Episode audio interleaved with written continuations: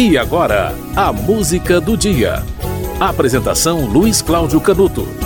Em 1975 foi publicada uma obra, foi publicado um livro, organizado pela escritora e pela crítica literária Heloísa Buarque de Holanda, de nobre família. O livro se chama 26 Poetas Hoje. Foi um marco da poesia brasileira, uma antologia de poesias escritas por escritores de uma geração que ficou conhecida como geração mimeógrafo na década de 70, ou a geração da poesia marginal. Ali estão poesias de Geraldo Carneiro, que hoje está na Academia Brasileira de Letras, poesias de Chacal, poesias de Bernardo Vilhena, poesias de Cacaso, poesias de escritores, de jovens poetas brasileiros que não tinham condições de editar seus livros em editoras. Editar um livro naquela época é uma coisa muito cara. Hoje em dia se publica em PDF, se publica livro digital. As coisas mudaram. Naquela época não havia essa condição. E eles fizeram uso desse equipamento, do mimeógrafo, tão comum nas escolas brasileiras ao longo dos anos 60, 70 e 80. Né? Eu fiz provas em mimeógrafo. Quem tem mais de 30, 40 anos fez provas escolares em mimeógrafo. Tinha até aquele cheiro característico, né? A gente gostava de cheirar as provas e tal. Uma coisa bem característica mesmo, né? O mimeógrafo era uma forma bem barata de você reproduzir um texto. Por isso os poetas usavam. E por que eu estou falando isso no dia 8 de agosto? Porque 8 de agosto é a data da patente de uma das invenções de maior impacto de Thomas Edison. No dia 8 de agosto de 1876, Thomas Edison patenteou o mimeógrafo uma máquina que fazia cópias em série. Pois é, Thomas Edison é o criador do mimeógrafo. Ele que inventou a lâmpada elétrica, né? Ele que tem mais de mil patentes registradas, né? Ele que fundou a General Electric, foi responsável por criações é, que influenciaram até os dias de hoje. A patente do mimeógrafo é a patente de número 180.857. E essa patente, ela é, juntou duas invenções de Thomas Edison: a caneta elétrica, que acabou dando origem à agulha de tatuagem, olha só, e a máquina de cópia, né? o mimeógrafo. E na época o, o equipamento não levava esse nome, né? Foi apenas 11 anos depois que o termo mimeógrafo apareceu.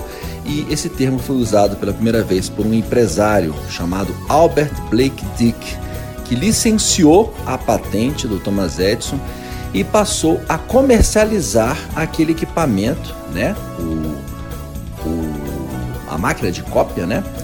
Com o nome de mimeógrafo de Edison. Ele deu né, a, a autoria, né? Ele licenciou a patente, passou a produzir, mas deu crédito ao inventor. Antes de haver as, as copiadoras, né, as máquinas de Xerox, a forma de fazer cópia mais comum nas escolas, como eu falei, era o mimeógrafo. Né? O texto escrito sobre uma folha, geralmente até manuscrito, eu fiz provas manuscritas, provas escritas pelas professoras que tinham uma caligrafia belíssima. Né? Hoje em dia isso se perdeu com, com internet, né? outros meios, né? as pessoas estão perdendo o hábito da cursiva. A minha filha, aliás, ela tem uma cursiva maravilhosa. Ela passou muitos anos na infância com uma letra horrorosa e hoje ela com uma letra linda. Eu acho um milagre, sinceramente, porque se usa muito pouco é, a cursiva. Eu tenho uma letra péssima, tá? É, escrevi muito à mão, mas tem uma letra muito feia. Aliás, a letra é muito bonita, mas é legível. Mas é, é, as professoras escreviam né, as provas à mão e é, em uma folha, e essa folha colocada sobre um rolo, né, com a parte escrita para cima e uma manivela que era girada e exercia pressão e liberava a tinta que ia parar na folha em branco. E assim se fazia as cópias. Se faziam várias provas, né? 40 provas, 80 provas, e aplicadas nas salas de aula. Eu falo prova porque o mimeógrafo foi muito usado para essa finalidade, né? Acho que muitos estudantes do mundo inteiro sabem o que sabem graças a essa invenção de Thomas Edison. Hoje é aniversário da invenção mais é, interessante, eu diria, de Thomas Edison e talvez a menos conhecida. Ele que tem mais de mil patentes e é conhecido como inventor da lâmpada elétrica, né? criador do gerador elétrico, criador do fonógrafo. A música do dia já falou disso. Né? E também da lâmpada elétrica, criou o mimeógrafo. 8 de agosto de 1876 é a data do registro da patente do mimeógrafo. Você vai ouvir uma música de um dos escritores da geração mimeógrafo que eu citei, Geraldo Carneiro, que hoje está na Academia Brasileira de Letras. A música é de autoria de Francis Haime e Geraldo Carneiro.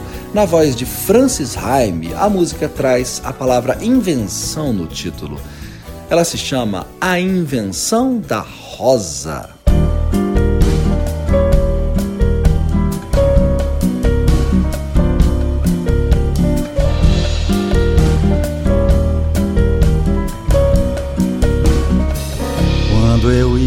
Imagino que não serei mais entre as estrelas deste mundo aqui. Quando me restar só por moradia, um país remoto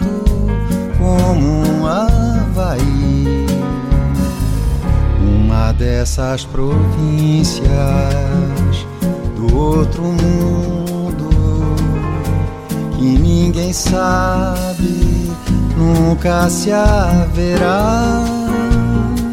Penso que vai restar do nosso amor, talvez a arquitetura de uma flor a memória de quem se imaginou dono de um labirinto ou de um jardim onde a rosa se ergueu, onde se inventou. Foi só por inspiração do pensamento onde a rosa se ergueu, onde se inventou, foi só por desafiar a voz do vento.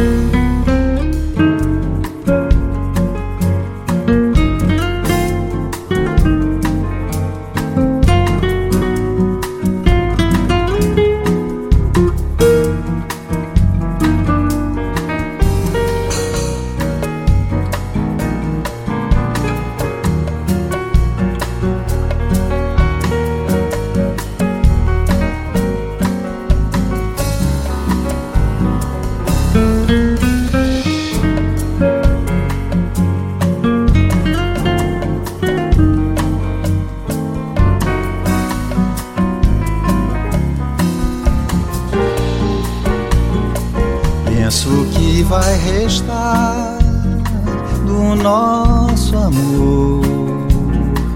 Talvez a arquitetura de uma flor ou a memória de quem se imaginou dono de um labirinto ou de um jardim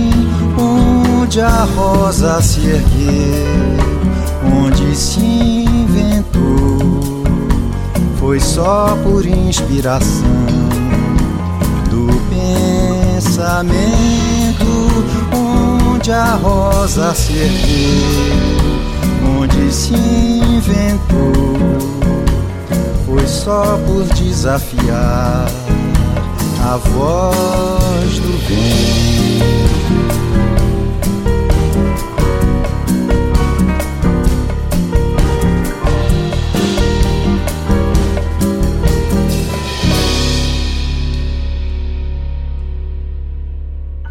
Você ouviu A Invenção da Rosa, de Francis Haime e Geraldo Carneiro. Geraldo Carneiro, que é um dos poetas da geração mimeógrafo. A geração mimeógrafo é conhecida porque é uma geração de poetas que fazia uso desse equipamento para produzir e divulgar as suas poesias. Hoje é dia 8 de agosto, em 1876 foi patenteada essa invenção do grande Thomas Edison, o mimeógrafo, uma das 1093 invenções patenteadas de Thomas Edison. A música do dia volta amanhã.